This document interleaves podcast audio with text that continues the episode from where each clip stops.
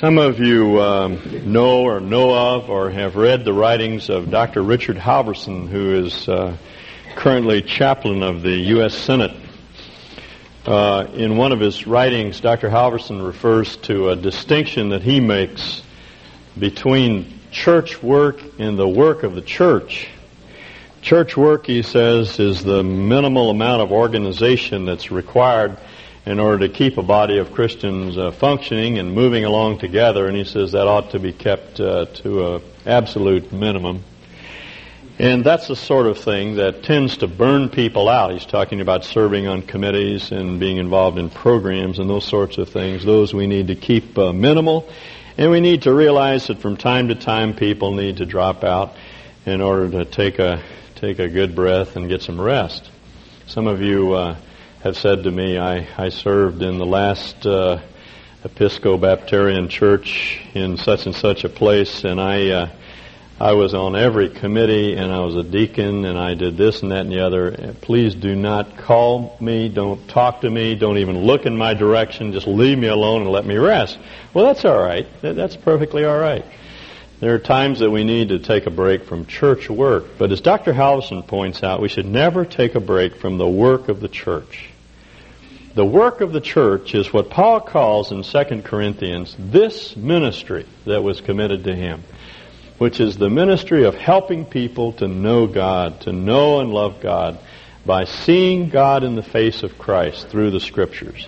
Or put another way, it's simply a matter of helping people to become believers, to entrust their lives to Jesus Christ so they can know God, be reconciled to Him and derive all of the benefits that come from knowing God and depending upon Him. Now that's the work of the church, and none of us is excused from that work. That's, that's an ongoing thing, and there's no reason to burn out when we talk about the work of the church. That's why Paul says, I don't faint, I don't give up, I don't quit, I don't burn out. I just keep on. This ministry sustains me.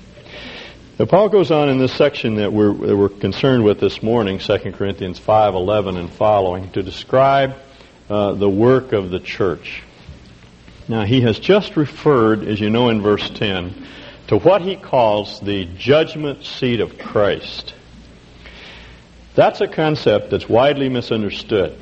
And uh, I understand from last week that Chris did a great job of explaining to you the, the, that concept of the judgment seat of Christ. You realize, of course, that Paul is talking about uh, Christians standing before the Lord and giving an accounting. Now, I, I uh, for myself, I, I have uh, discovered that there are probably two equal and uh, both uh, uh, equally opposite and wrongful ways of looking at this judgment uh, seat of Christ. One is to, to think of it as a very trivial thing. It's no big thing. the Lord is gracious and tender and, and forgiving, and He is all that. And uh, even if we've not taken advantage of the opportunities that we have to serve, when we stand before the Lord, He will say, Well, that's all right. Boys will be boys. And uh, you had a lot of uh, toys to play with and a lot of things to do, and you had a lot of fun uh, with life, and it's okay. Everything's all right.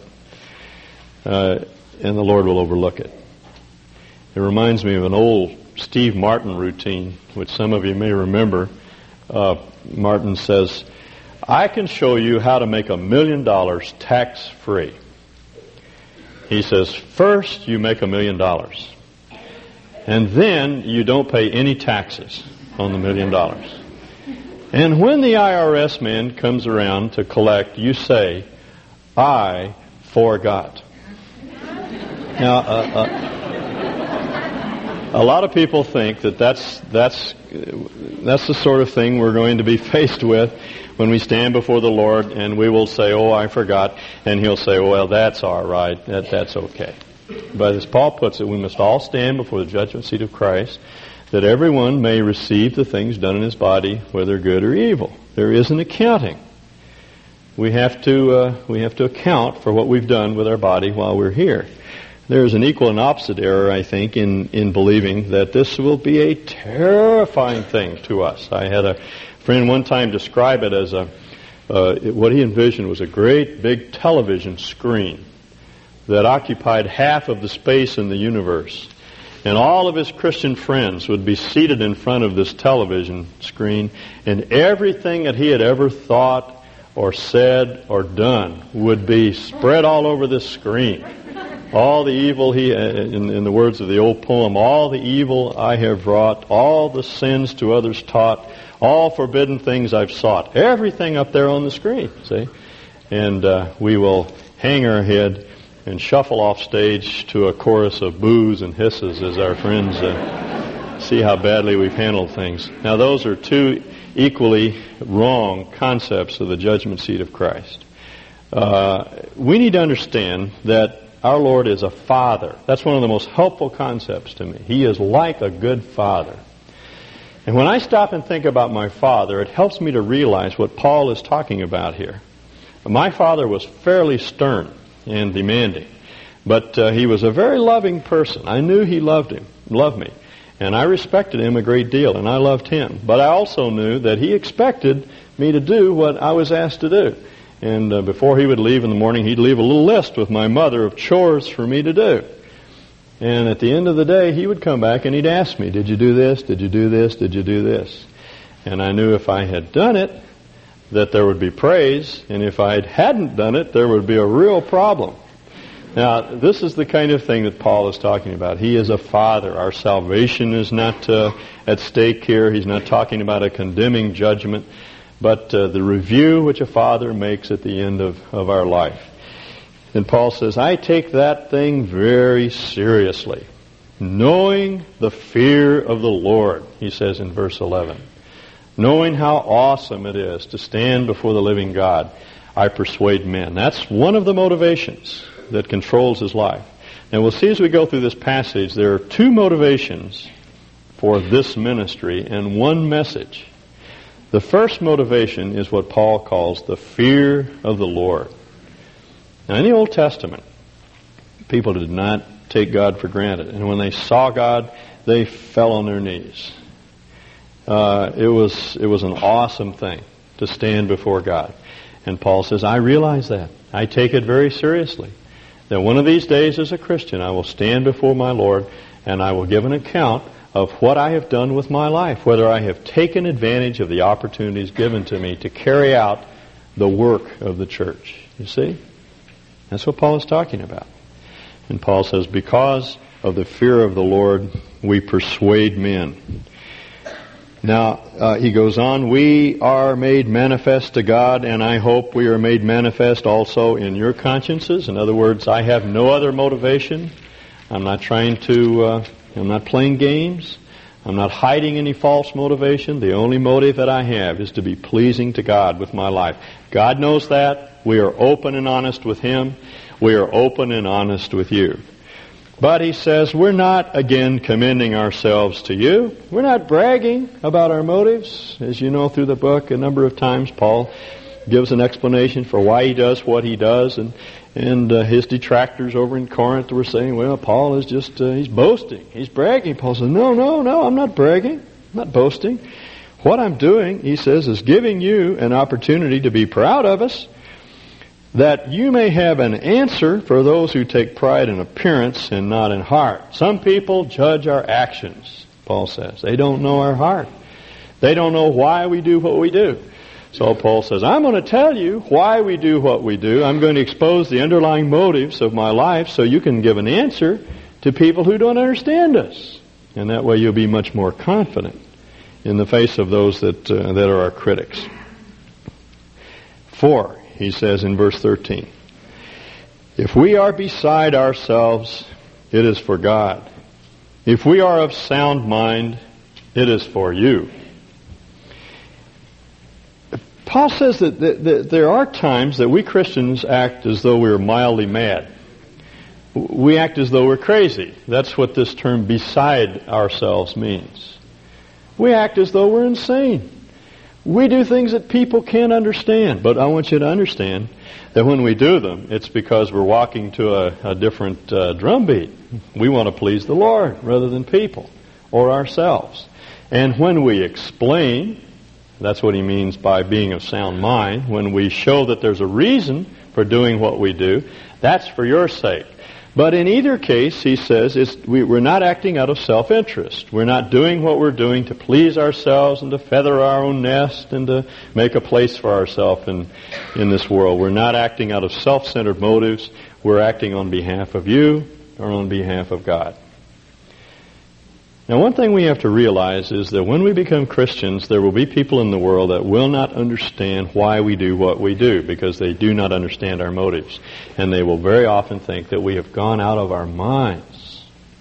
We will do things that are absolutely crazy.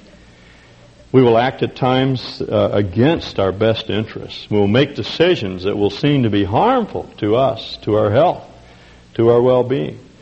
But the reason we do these things, Paul says, is because we're trying to please God.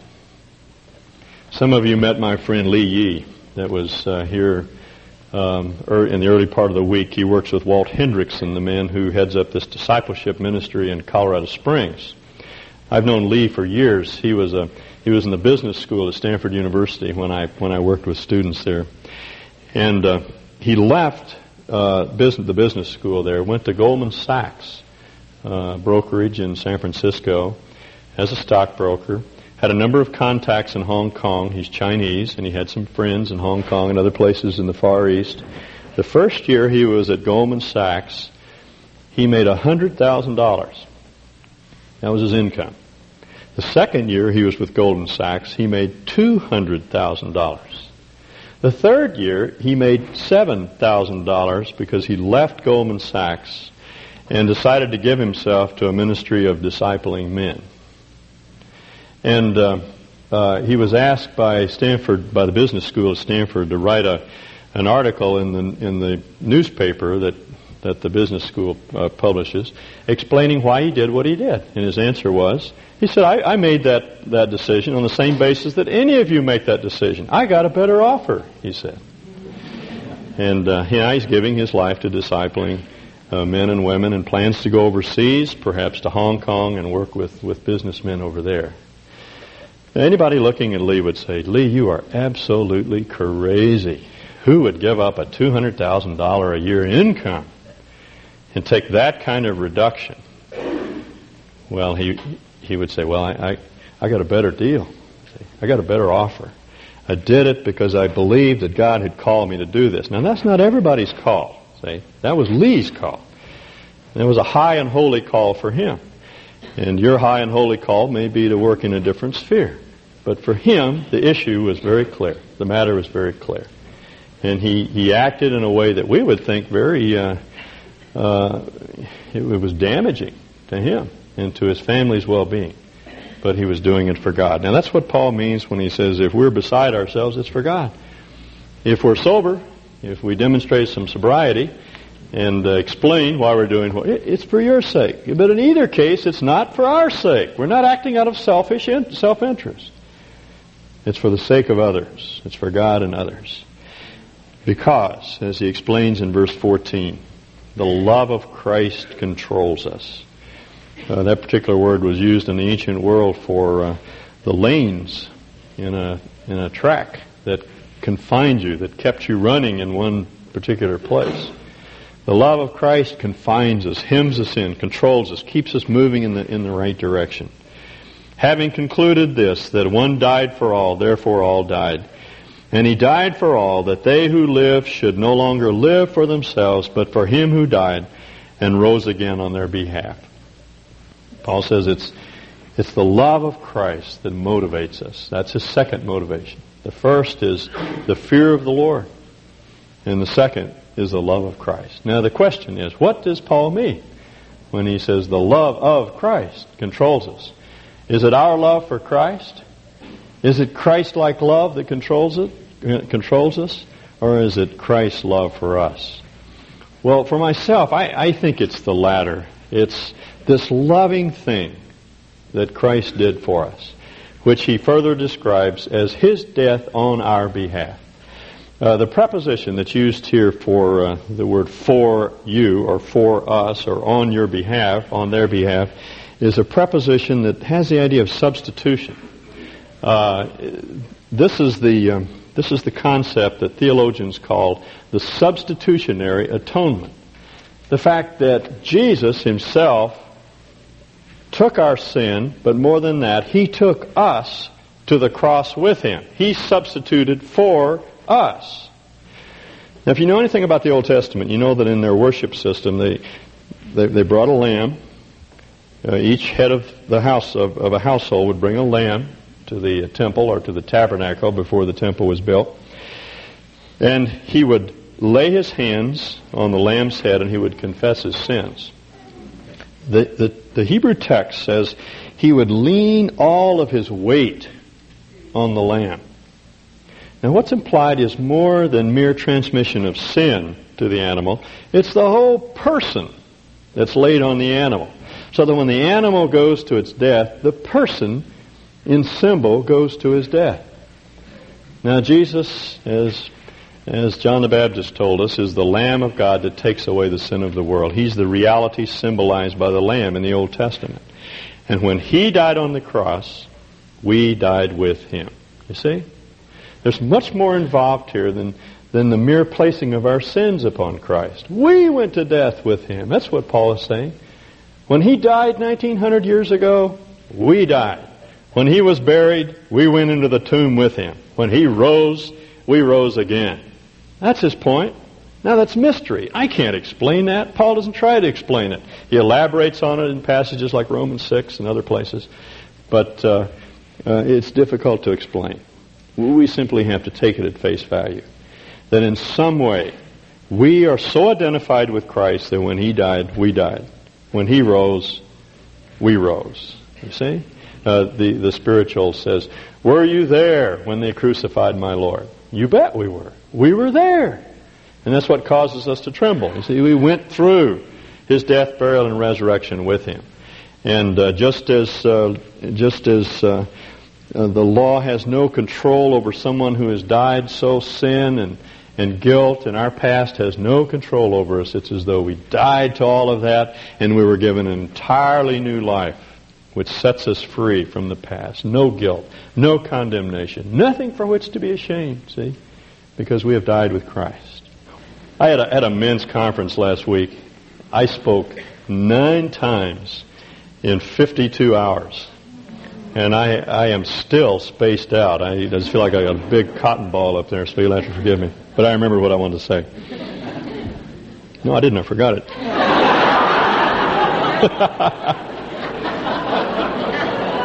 okay, I got it.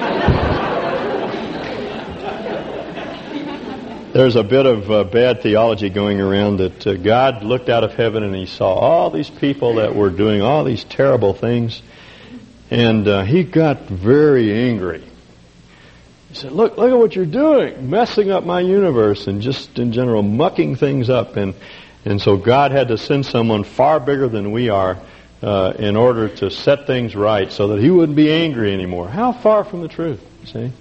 It's not God's anger that sent uh, Christ to the cross or sent him to the cross. It was love. See?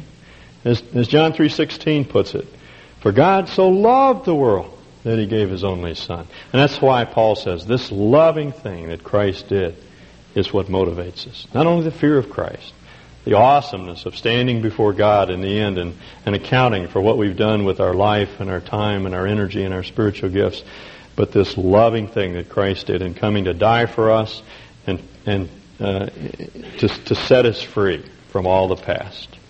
Now, Paul says, because we have died with Christ and we've become a new creation in His life, it not only affects the way we look at ourselves, it, it affects the way we look at others. And that leads us into verse 18, uh, 16. Therefore, from now on, we recognize no man according to the flesh. Even though we have known Christ according to the flesh, yet now we know him thus no longer. Paul says we don't anymore evaluate men on, and women on the basis of what we see.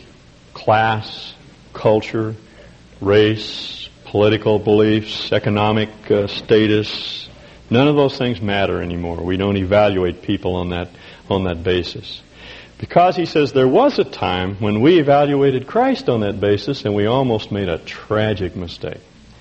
Uh, I believe on the basis of this passage that Paul must have known the Lord. he must have, in the years of, of his incarnation, he must have heard him speak. He was aware of his, of his ministry in Jerusalem. Paul lived in Jerusalem. He was a member of the Jewish hierarchy, the Sanhedrin. So that undoubtedly he heard, he heard Jesus preach. He knew him in the flesh.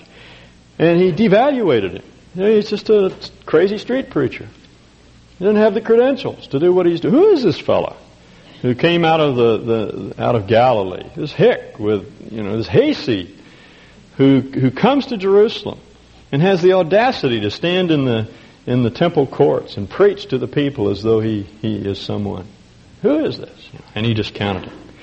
But uh, he was on his way up to Damascus, as you know, with letters giving him authority to put Christians in, in jail. He hated Christians. He hated Christ.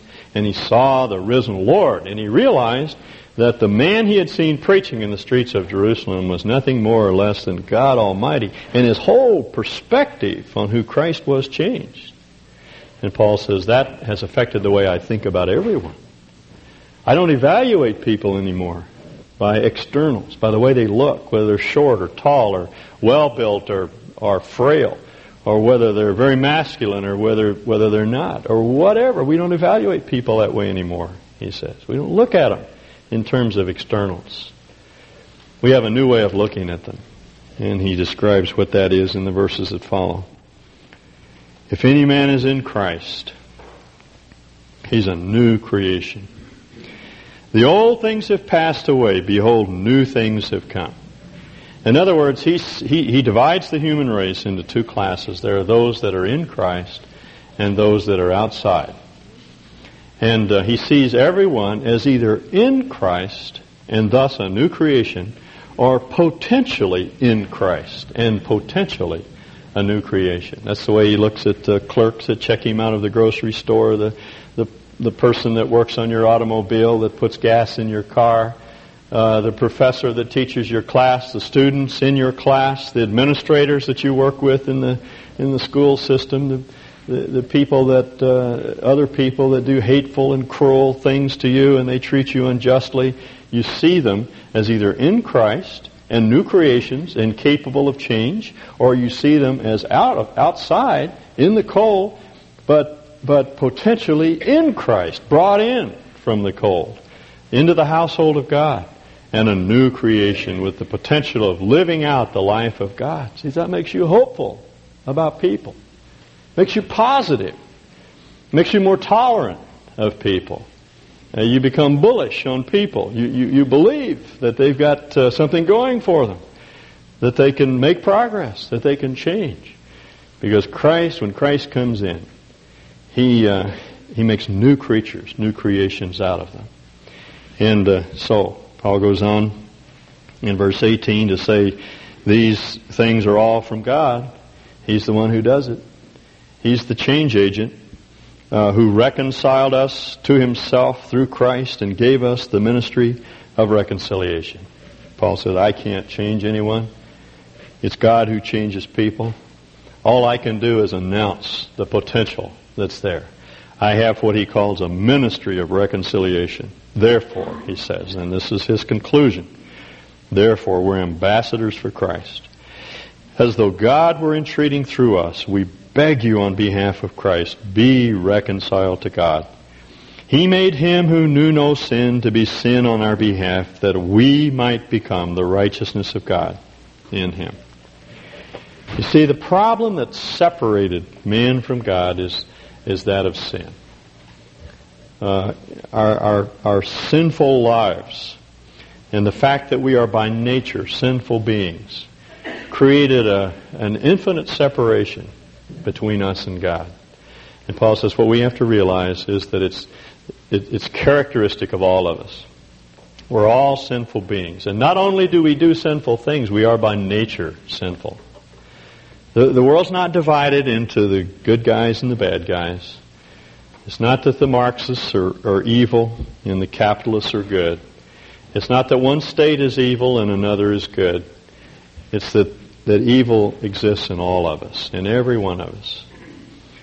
Uh, when when Alexander Solzhenitsyn was in the Gulag, he met a young Jewish doctor, Christian, uh, uh, who, by the name of Boris Kornfeld. And Solzhenitsyn's soul was uh, uh, was just uh, was bitter because of the injustice that he had experienced, and he ran into this uh, this young physician who was in prison for no other reason than than his race. He was a Jew, and uh, this man had no uh, had no bitterness, no resentment. And Solzhenitsyn asked him how how he could handle the injustice that he was experiencing. Kornfeld said, no punishment goes undeserved. The point that he was making is that he had, even though it was unjust for him to be in prison simply because he was a Jew, he had done enough things uh, throughout his life to justify his being in prison. And uh, Solzhenitsyn said that's the thing that sparked uh, a, a, light went off in his heart, and he began to, to think about that. And one day, as he as he stayed, uh, stated it, he was lying on his uh, the rotting straw in his cell. And he realized that the line between good and evil, as he put it, does not run between states and nations. It runs through the heart of every man. And that's when he began to hunger for God. See? Now, that's what Paul says. That's the problem that separates us from one, from one another and from God. It's sin. And it's not, again, just the sins that we do, but it's the, it's the terrible, awful, evil, and wickedness that's in every heart. No one is, can escape it. None of us. And every once in a while we do something that demonstrates how wicked we really are. We do something that is blatantly evil just for the sake of doing evil. Uh, Augustine, in his Confessions, tells about a time when he was a child a time that marked him for life and convinced him that he was basically an evil man. And uh, a lot of Augustine's critics reading that portion of the Confessions poke fun at him because it seems that what he's describing is just a mere peccadillo. It's just a very small thing. But Augustine said, this is what convinced me that I am basically an evil person. Uh, he and a, a, a, number of his friends raided a, a neighbor's fruit orchard he had a fruit orchard right next to his house. He had all the fruit that he could want. But they raided this orchard and they threw the fruit on the ground and trampled it into the ground for no other reason than just to just wanton destruction. Just to do evil. And Augustine said that's when he began to realize the depths of, of wickedness in his own heart. Now that's our problem. And it's universal. The Bible says all have sinned and fallen short of, of the glory of God. But you see what what happens is that the Lord takes our sin and he takes us and he places all of that on Christ. That's why Paul puts it the way he does. He made him to be no sin. Who, he made him who had no sin or who knew no sin to be sin for us that we might be made the righteousness of God in him. He made this one who never knew sin, who never knew guilt, who was utterly untainted by sin, to, to become a sinful man. Uh, he, he embodied all of our sin. That's what, that's what Paul means when he says, He was made sin for us.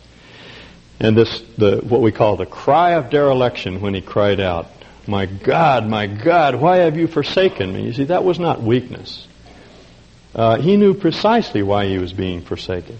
He was quoting the first few verses of chapter of Psalm 22. My God, my God, why have you forsaken me? And the very next verse says, You're too holy to look upon sin. You see, what happened is that Jesus began to experience the depth and the awfulness of our sin.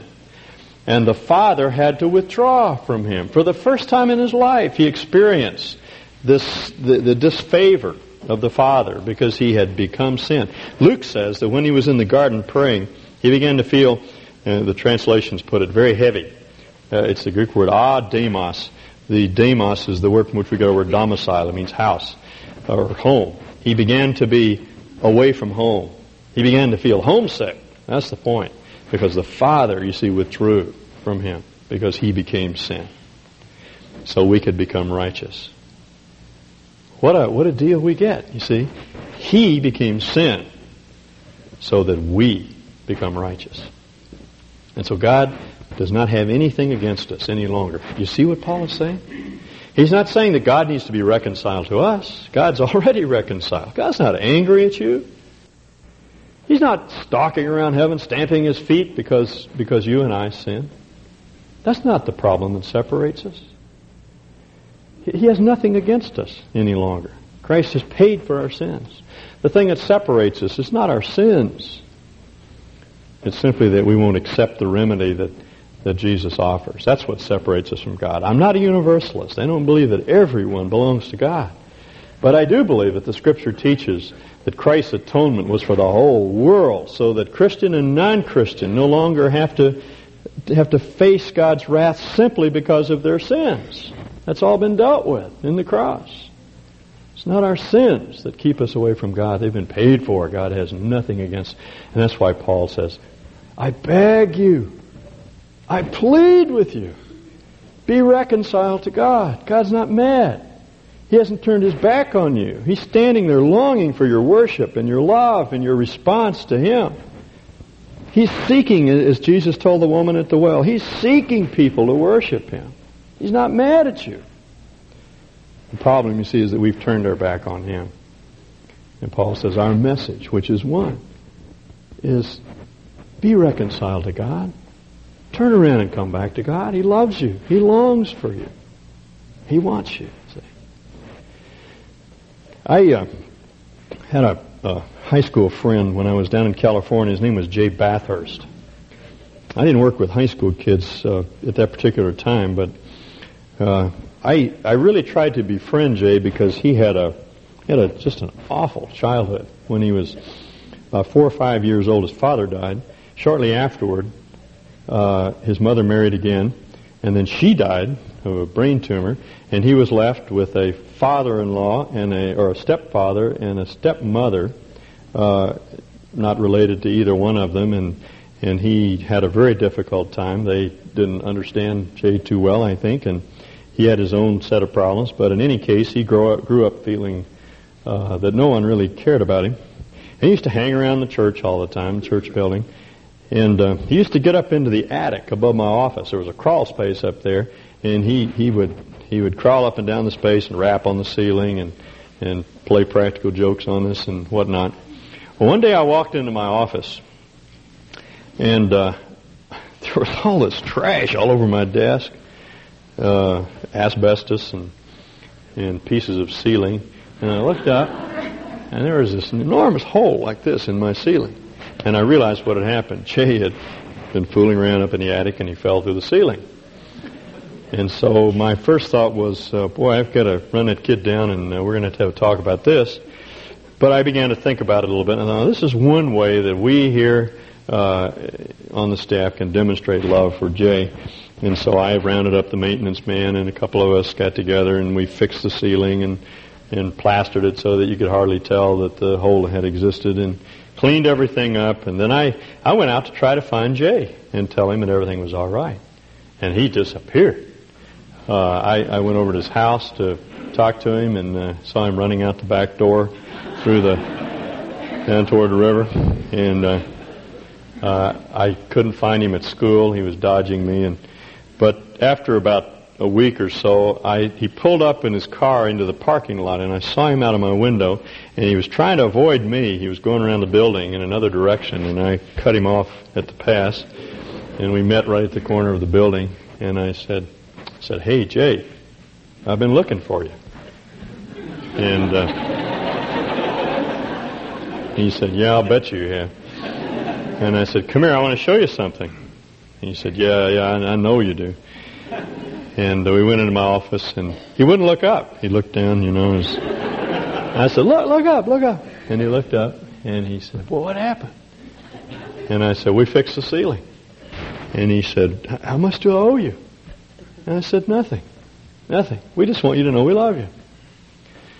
Now that's exactly what God has done for us. You know, we fell through His ceiling, so to speak. We dishonored His name, and we we tried to ruin His universe and, and everything else that He's He's uh, He's uh, created. And uh, certainly He has the right to be angry, but He isn't. You see, He He fixed the ceiling and He picked up the tab. He paid the bill. And now he wants us to know that he wants us to be reconciled to him. See, That's our message. We don't have to go out and tell people they're sinful. They know it. My goodness, we all know it. We don't have to, to be harsh and rude and we don't have to push people. Paul does, he, he's very careful in his choice of words. We beg you. He says, we plead with you. And he describes himself as an ambassador.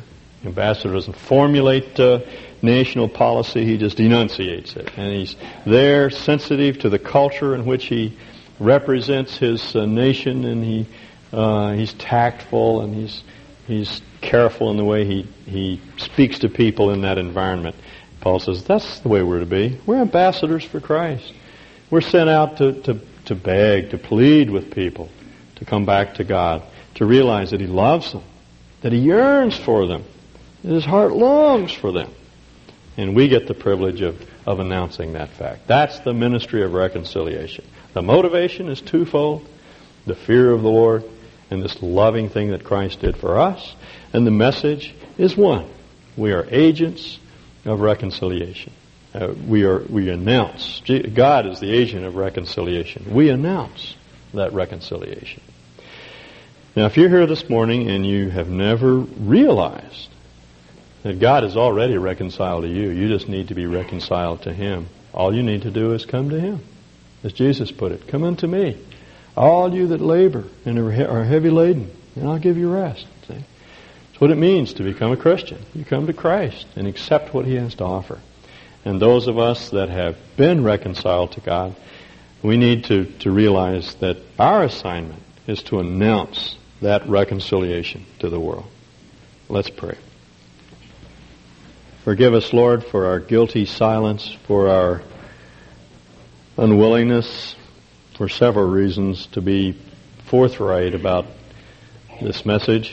Deliver us from the fear that we'll be misunderstood or rejected or that people will think we, uh, we're, we're mad because of our orientation on life. Help us, Lord, to put all those things be, behind and uh, to lay hold of your strength, to announce to our friends that, uh, that you have made reconciliation. Help us to befriend those that need to hear that message and uh, to be tolerant of, of all types of people and, and not to be put off by their sin or to reject them for reasons of the, of the flesh on some external basis, but help us to see that the whole world consists, consists of those that have been reconciled and those who need to hear that message of reconciliation. Help us, Lord, to see that this is our work. This is the work of the church. And that none of us is excused. And, and that all of us are empowered for this purpose. We thank you for that. In Jesus' name. Amen.